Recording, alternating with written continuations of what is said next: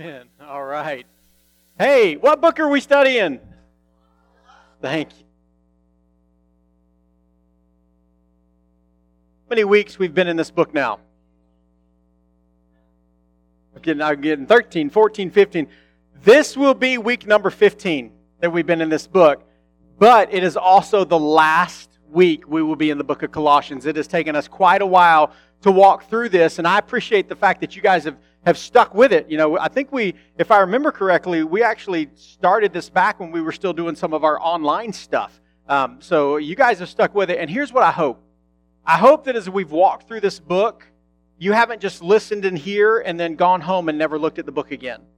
I hope that you've read through this book as we've been walking through it, and I hope and pray that you'll read through it again even when we're done because it's my firm belief that God still has stuff in here for us to learn and that you still have the opportunity to grow from what you see in this book here. So, as we step into chapter 4 tonight, I want to ask you if you have a pen or a pencil, I want you to pull that out, or if you need to take, if you're taking notes on your cell phone, you can do it that way. But I want you to write something down real quick.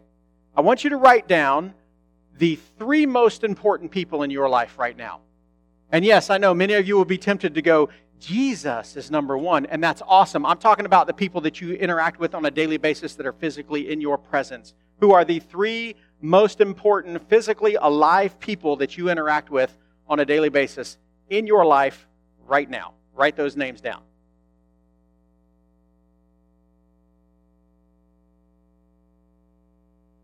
I want, hey, nobody's gonna see, nobody's gonna see this for you. I want you to write names. Who are the three most important people? Not like my parents. Okay, great. Is it mom or is it dad? Yes, I just told you you have to choose one. Or you can ignore them altogether and write friends. So you have the opportunity. This is your list. I'm not asking you to show it to anybody else. Who are the three most important people in your life right now? And once you have those down, and I'm not going to give you a long time to do it, once you have those down in one word, one word next to each of those names, write why they are important in your life.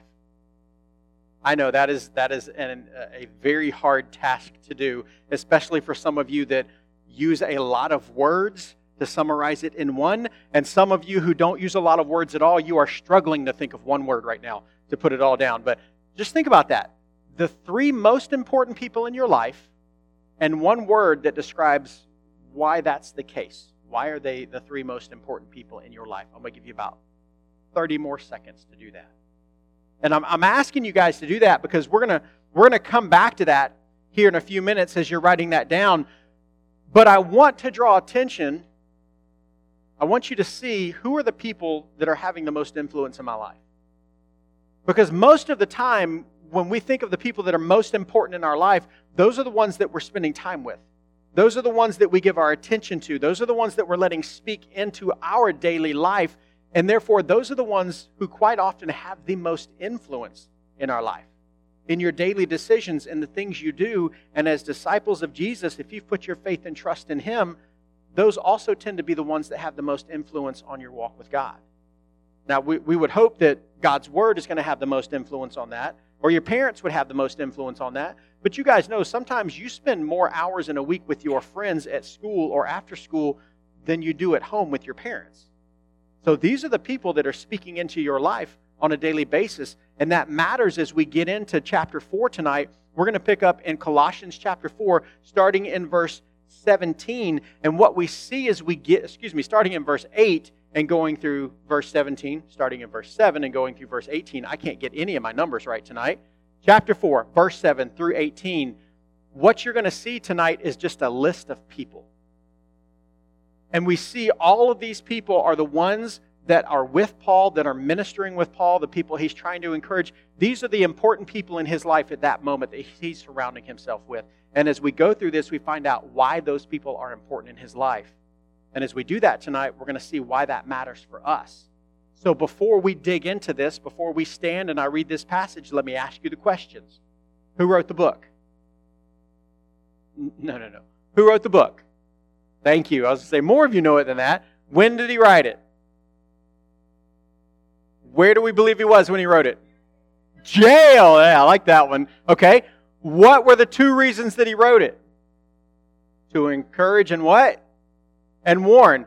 And I don't do this one every week, but what's the over the overarching, the main idea, theme of this book that we see throughout it?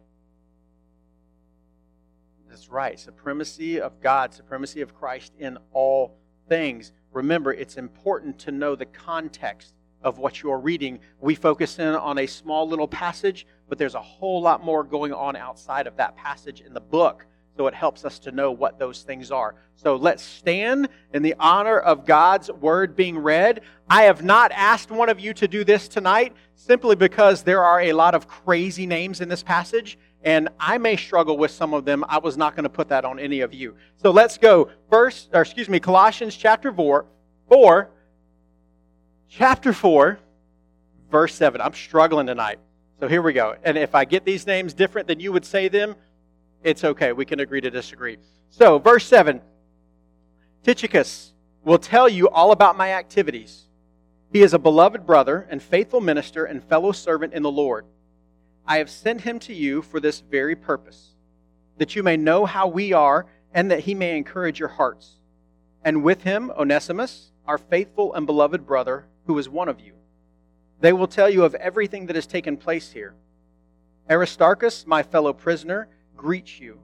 And Mark, the cousin of Barnabas, concerning whom you have received instructions, if he comes to you, welcome him. And Jesus, who is called Justus these are the only men of the circumcision among my fellow workers for the kingdom of God, and they have been a comfort to me. Epaphras, who is one of you, a servant of Christ Jesus, greets you, always struggling on your behalf in his prayers, that you may stand mature and fully assured in all the will of God. For I bear him witness that he has worked hard for you and for those in Laodicea and Hierapolis. Luke, the beloved physician, greets you, as does Demas. Give my greetings to the brothers at Laodicea and to Nympha and the church in her house. And when this letter has been read among you, have it also read in the church of the Laodiceans. And see that you also read the letter from Laodicea. And say to Archippus, See that you fulfill the ministry that you have received in the Lord. I, Paul, write this greeting with my own hand. Remember my chains. Grace be with you. Let's pray. God, we thank you for the opportunity again to come here tonight and, and to spend a few minutes digging into your word and, and trying to understand who you are, how you've called us to live our lives in a way that honors you. And God, I pray that as we do this tonight, I pray that we'll walk out of here different because we've spent time with you in your word tonight. God, help us to, to think about who we're surrounding ourselves with, who we're allowing to speak into our life and, and speak into the calling that you've placed on each one of us as a disciple of you. It's in Jesus' name we pray. Amen. All right.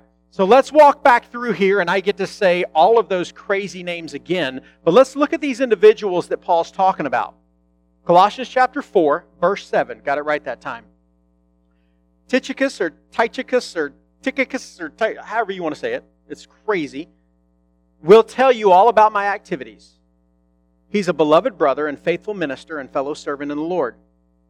I've sent him to you for this very purpose, that you may know how we are and that he may encourage your hearts.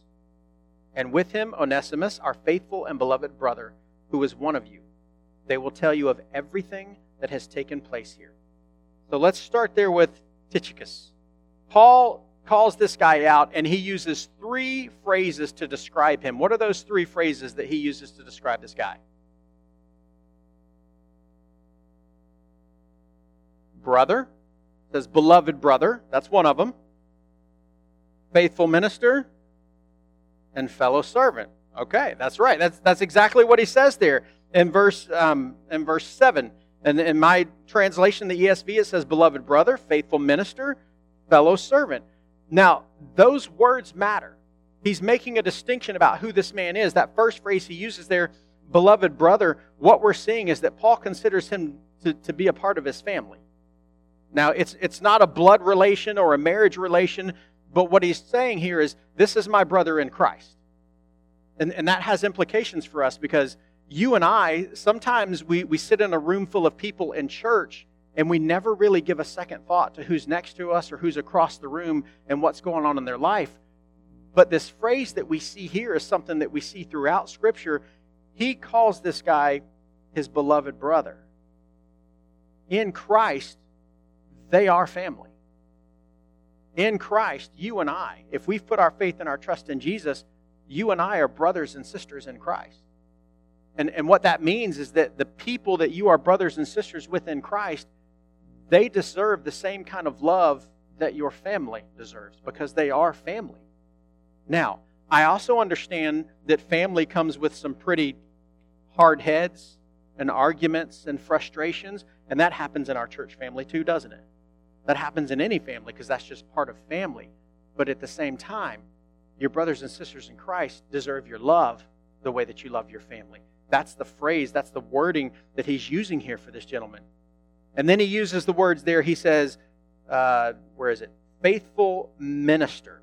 Now, the, the word translated there for that minister or that servant, that fellow servant in the Lord, that's actually the same root word that we get the word deacon from.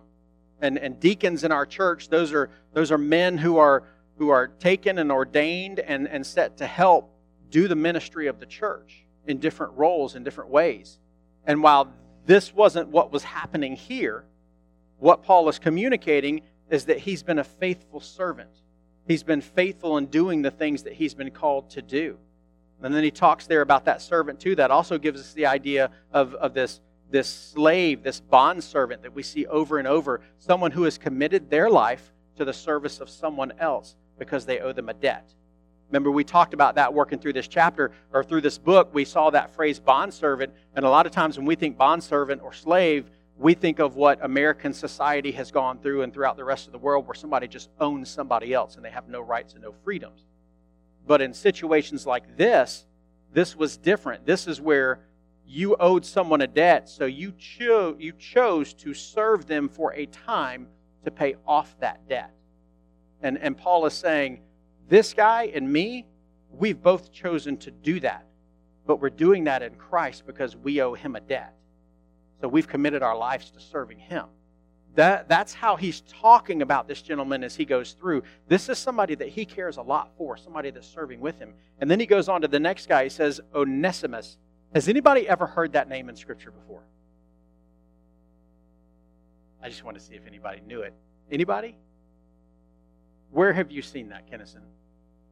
Yeah, absolutely. How, again, a, a, weird, weird name. You figure out, is it Philemon? Is it Philemon? Is it Philemon? Is it, what is it? We don't know. Filet mignon? I don't know. There's a bunch of different ones there. Whatever it ends up being correctly, we do hear about that guy in that book. And where we find what we find out about him in that book, and even kind of what we see here, is Onesimus. It says he is one of you. That means he was from Colossae. So these people that Paul is writing to, they knew him. And what we find out in that other book that he was mentioned in is that he left, he ran away. He was actually a, a bondservant of Philemon, is the way I'm going to say that. He was a bondservant, which again means that he probably owed him a debt. So he had stepped into his service, but for some reason he didn't fulfill that service. He ran away. We don't know if it was a scandal. We don't know what was going on, but he ran.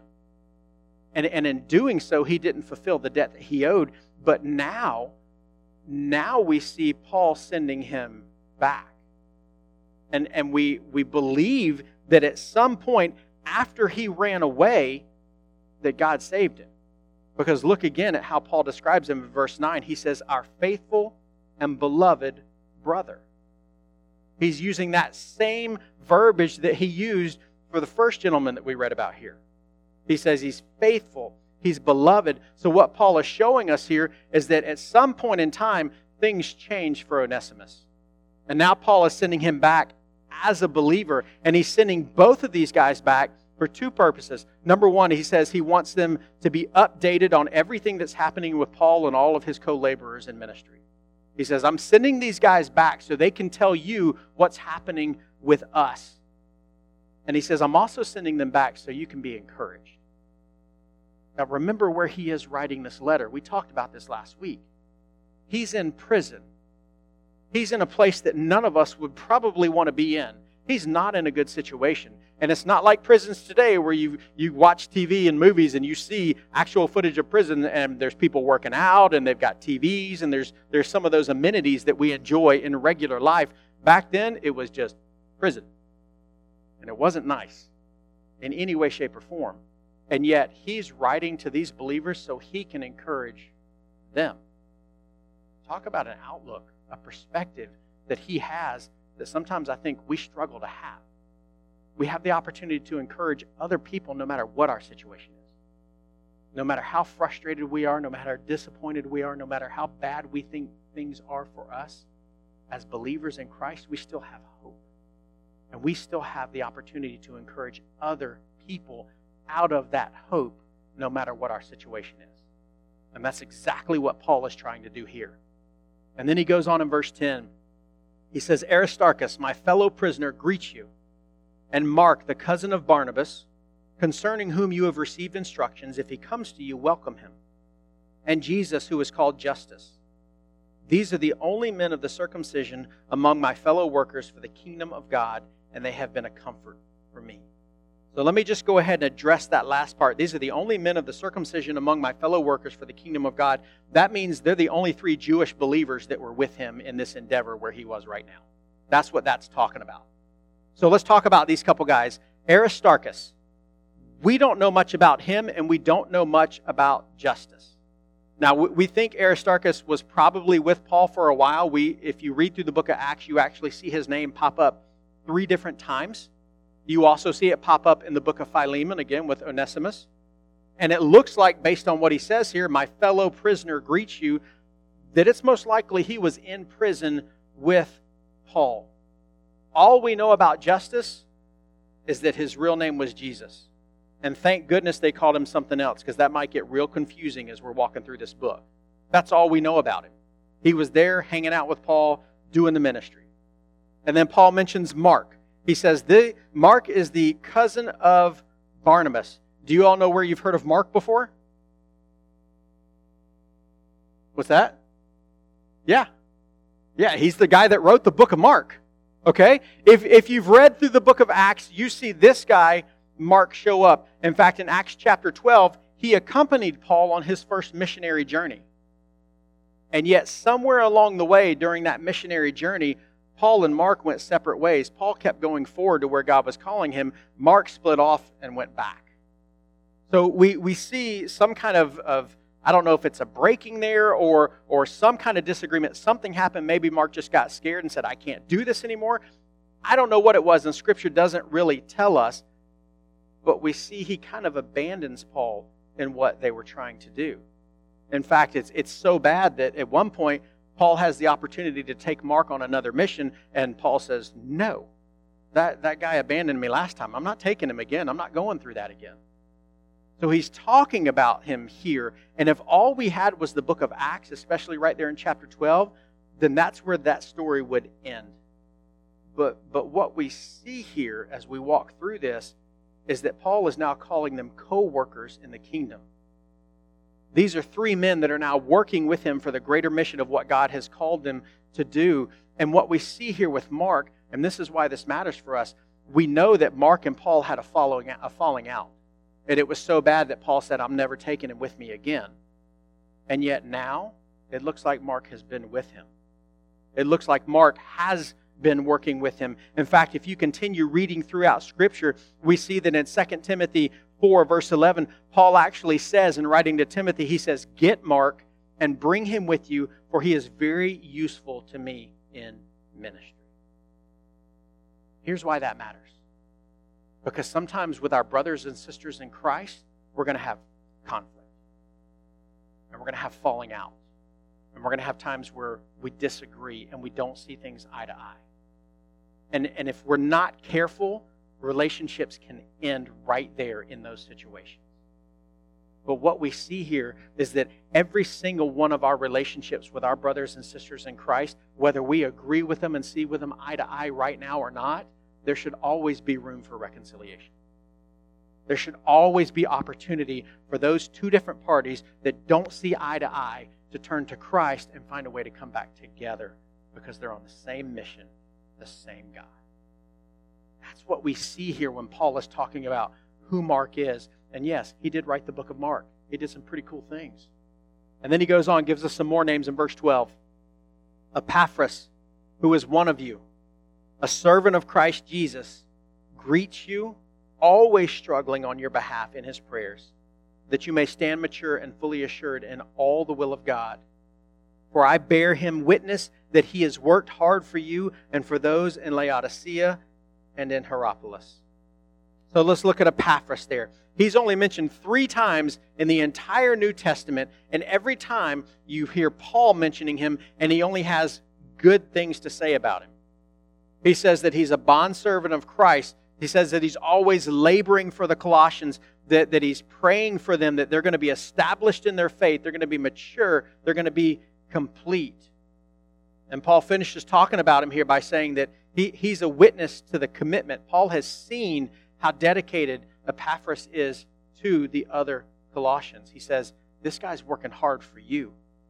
This guy cares about your relationship with Christ. This guy cares about who you are in your walk with God.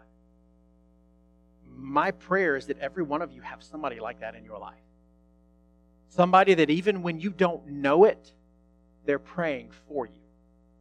They're doing what they can to encourage you. They want you to succeed in your daily walk. And I can tell you this I say that's my prayer, but I know that's actually the case because you have adults that serve with you and help lead you every single week, and they are doing just that exact thing for you.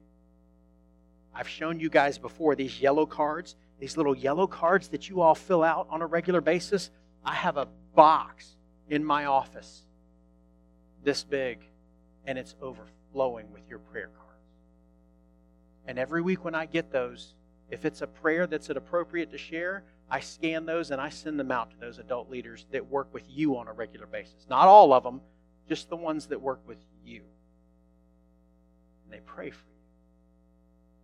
That's what this guy's doing here. He's lifting up these other believers in prayer, even though he's not with them, even though he can't see them. He is still taking his cares and his concerns for them before God. We all need people like that in our lives. And that's what Paul's trying to show them that they have. And then it goes on here. It says in verse 14 Luke, the beloved physician, greets you, as does Demas. Give my greetings to the brothers at Laodicea and to Nympha and the church in her house. Luke, Who's heard that name before? Yeah, a lot of hands going up. Yeah, not your brother, but yes, yes, Luke. Luke in Scripture, which that's who he's named after, isn't he? Okay, that's what I thought. Um, Luke in Scripture, we see him. Do you know what books he wrote? Luke and Acts. That's right. He wrote both of those books. And, and he calls him here, he refers to him as the beloved physician. That's why if you ever go through and you read the book of Luke and you read the, um, the account of the crucifixion of Jesus, you get a whole lot more medical detail there than you do in any of the other gospels. Luke was a doctor, he, he paid attention to those things. So we, we have Luke here who's serving with him, and then Demas. Demas is another guy who's a, a traveling companion of Paul. He's serving with him. And it tells us in uh, Timothy, as Paul writes to Timothy in 2 Timothy 4.10, we actually see it also talks about Demas the same way it did about Mark. But there's a difference between Demas and Mark. Demas did the same thing that Mark did. Demas left, but Demas never came back for whatever reason, he began to pay attention to the things in the world around him and lost sight of the calling that God had put on his life. And he never came back to be a part of what God was doing in the ministry. Demas stepped away. And, and even though Paul talks about him here, he says, you know, Luke greets you, as does Demas. As you follow this account of those two serving in ministry, Demas steps away and never comes back. And that's a warning to every single one of us. It's quite possible, this is speculation, this isn't in Scripture here, but it's quite possible that Demas's faith, his commitment, he was relying on the people around him. And that was never a serious thing for him. It was never an individual personal commitment that he made. Again, Scripture doesn't say that. I'm speculating here. But I say that because I've seen that over and over where somebody will come to church and, and, and they'll be around other believers and, and they get excited and they, they get on fire and they want to tell people about Jesus and they want to do all of these things. But as soon as they step away from that group that got them excited, they're no longer excited. Now they're on to the next thing. because that faith was never really theirs. They were just relying on other people's faith around them. And, and it's possible that's what happened here. And that's a warning to us that we've got to make sure that the, the things we're doing, the things we're saying God has called us to, is because God has called us to it. And we're not just relying on everybody else around us to do and to say the right things. It's because it's a real conviction in our own heart about who God's called us to be. And then it goes on here, and he kind of shifts, and he mentions this greeting to Nympha and the church in his house, and also the or in her house, and also the Christians in Laodicea. So he, he's recognizing you, you've got this lady who has opened up her home and is having church right there. That's a big deal. If, if you have ever hosted people in your house, even if it's just family over Christmas break, you know what an ordeal that can be. Because you've got people everywhere and you've got to feed people and you've got to clean up before, you got to clean up after. It's a big deal. And he's saying, hey, she's telling you hello. She's, we're greeting her, and you need to understand that she matters because of what she's doing here. And then it goes on in verse 16. And when this letter has been read among you, have it also read in, in the church of the Laodiceans, and see that you also read the letter from Laodicea. Do you catch what's going on here? He's saying, take this letter. When you're done with it, give it to the next church. And oh, by the way, I wrote a letter to them. When they're done with it, they're going to give that letter to you. See, Paul wrote those letters to those individual churches, but what we can learn from that there is that Paul had broader biblical principles that were important for all of those churches. Some of those things were addressed specifically to those individual churches, but when they start circulating those letters, all of those churches are learning what it looks like to live a life that honors God because of Paul's instruction that he's giving to them. And then in verse 17, and say to Archippus, See that you fulfill the ministry that you have received in the Lord. Archippus, right here, we, we see the church has been given some kind of charge to give to this man. We don't know we don't know the extent of what it is. All it says is tell him to pay close attention to the service that God has called him to do and tell him to fulfill it. Doesn't tell us what that service is, doesn't tell us what that, that goal, what that mission is, but apparently it was important enough for it to be mentioned in Scripture, so it's something that we can learn from, especially in light of what we know happened with Demas. Demas was on purpose, on mission, and he turned away from it and he never came back to it. He's saying, Tell Archippus, don't turn away from it. Stay on task. Do what God's called you to do. Because let's be honest, it's easy for us to get distracted, isn't it? I mean, think about it. On a daily basis, you sit down and you're supposed to be doing homework. What are the things that distract you? TikTok.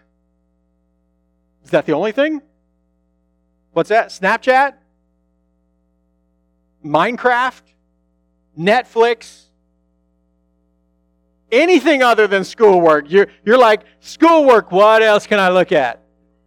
Any, yeah, food. You always say food every time all of these different things distract us on something that should really not be hard. But we're that easily distracted.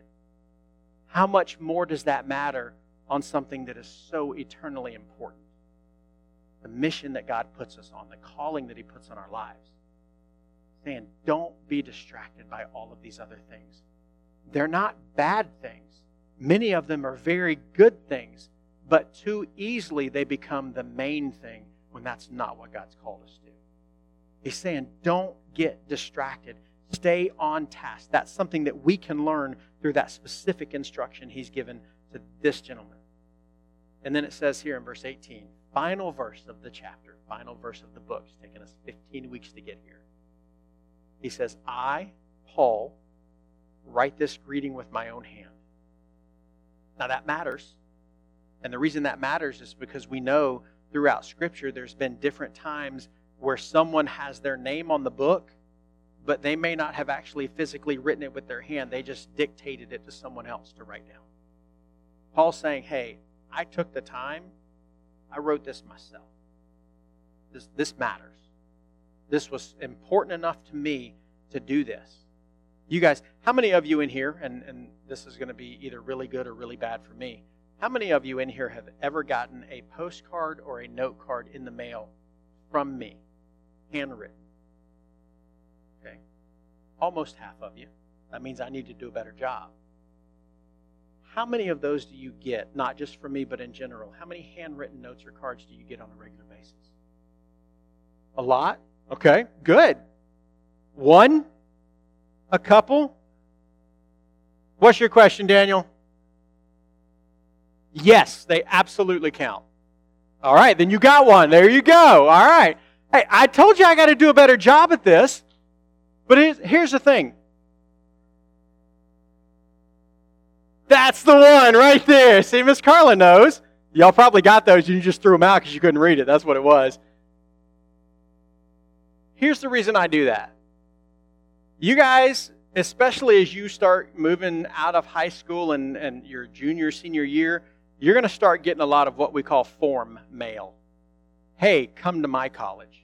Hey, you really want to be a part of this college? Yeah, a lot of it's trash. But listen, Here's what you need to realize hey, when they send out those cards and those letters, they go out to thousands of people at one time and they're addressed to you. So they want you to feel really special, not realizing that 3,000 of them just went out and the only thing different was the name. And that's it. Paul's helping them understand hey, I took the time to write this to you. Yes, I want you to share it with others, but, but I put some effort into this. I put some care into this. I put some purpose into this. And that's why that matters. Because he didn't just write this out and say, hey, go share it with everybody. He said, no, this is for you, and then you can share it with other people. This is important what Paul wrote down. Even all of these names that he's listing out here. And then he says in the last sentence, he says, Remember my chains, grace be with you. He's listed out a lot of commands, a lot of things that we can do in this book, and this is the last one. He says, Remember my chains. Paul is in prison for the sake of the gospel. He is where he is writing this letter in that situation because he is doing what God has called him to do, and it's cost him his freedom. He's saying, Remember my change because I've been faithful to what God has called me to do. And he says, think about this, or, or, or, or this, this kind of lends itself to this. No matter what your situation is, and I mentioned this already, no matter how hard it is, you can labor for the gospel anywhere. You can labor for the gospel in any situation that you find yourself. Paul says, I am physically in chains, and I'm still looking for ways and asking you to pray for ways for me to share Christ. That's what we talked about last week. We can be a witness for God in any situation we find ourselves in. And he says right there, grace be with you. That is the exact same way he opened this book, all the way back in chapter 1, with the grace of God. All of this, this whole book, this whole thing, it talks about the grace of God being extended to us. Paul's ministry, our ministry, the things that we're called to do, should always show the grace of God to people in the way that we treat them, in the way that we speak to them, in the way that we look at them. The grace of God should always be shown. So, what does all of this mean for us? Oh, well, it means you need to ask yourself a question tonight. Pull out that piece of paper or that note you put on your phone with those three names and the reasons why those three people are the most important people in your life right now. And I want to ask you this question Are these the people that are working with you to serve God and serve others? Let me ask you that again. Those three names, are these the people that are working with you to serve God and serve others? That are helping you fulfill the calling that God has put on your life? Are they walking with you and encouraging you and, and loving you and pushing you towards God and pushing you towards holiness and loving other people? Or are they taking you in the exact opposite direction? See, what we can learn overall from this passage is the people that you surround yourself with, those are the people that are going to have the most influence on your walk with God. And if the people that are the three most important people in your life right now, if they are not pushing you towards God, then they are pulling you away from God. There is no, I'm going to stand in the middle and not move either direction. You're going towards God or you're going away from God. Who are you surrounding yourself with tonight? And I'll follow that up with another question, something for you to think about. Is it possible that the three most important people on your list right now are not the three most important people that need to be in your life right now? There may be some people sitting around you tonight that your mind didn't even think about putting them on your list, and those are the exact people that God has put you around because those are the ones that are going to encourage you and push you towards God. And it might not be the two or three sitting around you. It may be somebody across the aisle. It may be somebody on the opposite side of the room that you don't spend a whole lot of time talking to. But God's put you in the group together so that you can find each other, so that you can fulfill your calling as one. Who you surround yourself with matters. Who you let speak into your life is important. Paul shows us, even in the worst situations, the right people stuck with him no matter what happened. His fellow prisoners. They were there, they were with him, even in the worst situation, and they were still fulfilling the calling that God had put on their lives. Are those the people that are the most important people in your life right now? If they're not, I want to think about that. Let's pray. God, we thank you. Thank you for the opportunity, God, to dig into your word.